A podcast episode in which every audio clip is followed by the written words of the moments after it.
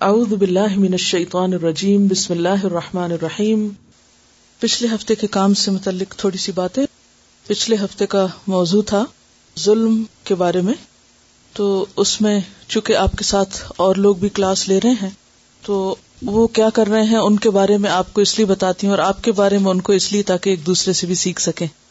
یہاں جو آپ کی کلاس ہو رہی ہے، اس کی جو رپورٹ میرے پاس آئی ہے، اس میں یہ ہے کہ جو لوگ کلاس میں نہیں آ پاتے وہ گھر پہ سن رہے ہیں اور اس کے علاوہ یہ ہے کہ آپ لوگوں کی ڈائریاں بھی چیک کی گئی ہیں اور احادیث کا ترجمہ بھی سنا گیا ہے اور جو حدیث یاد کرنے کو دی گئی تھی وہ بھی آپ سے سنی گئی ہے وہ آپ سب کو یاد ہے نا؟ صرف توجہ کرنے کی دیر تھی۔ بعض اوقات ایک چیز آسان ہوتی ہے اور ہمارے بس میں بھی ہوتی ہے اور ہم کر بھی سکتے ہیں لیکن ہمارا دھیان نہیں جاتا ادھر۔ اور یہ بھی ہے کہ سب لوگ بہت خوش دلی سے کام کر رہے ہیں اور کہیں سے یہ نہیں پتا چلا کہ لوگ اس کو اپنے اوپر بوجھ سمجھ رہے ہیں اور یہ ہے کہ فائدہ بھی پہنچ رہا ہے۔ دوسرا، یہاں پر اسلام آباد کی رپورٹ ہے میرے سامنے۔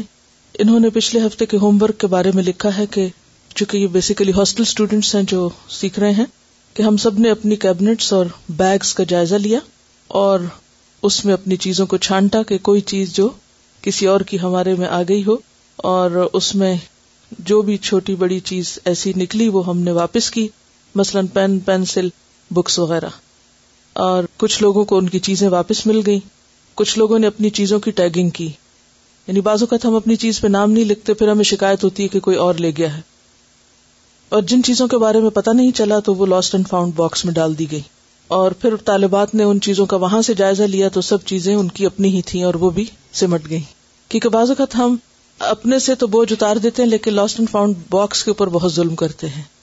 وہ بہت جلد بھر جاتا ہے اور پھر کوئی اس کا جائزہ نہیں لیتا اور پھر چیزیں بہت دن تک جو انتظامیہ ہے اس کو سنبھالنی پڑتی ہیں۔ السلام علیکم و رحمۃ اللہ وبرکاتہ۔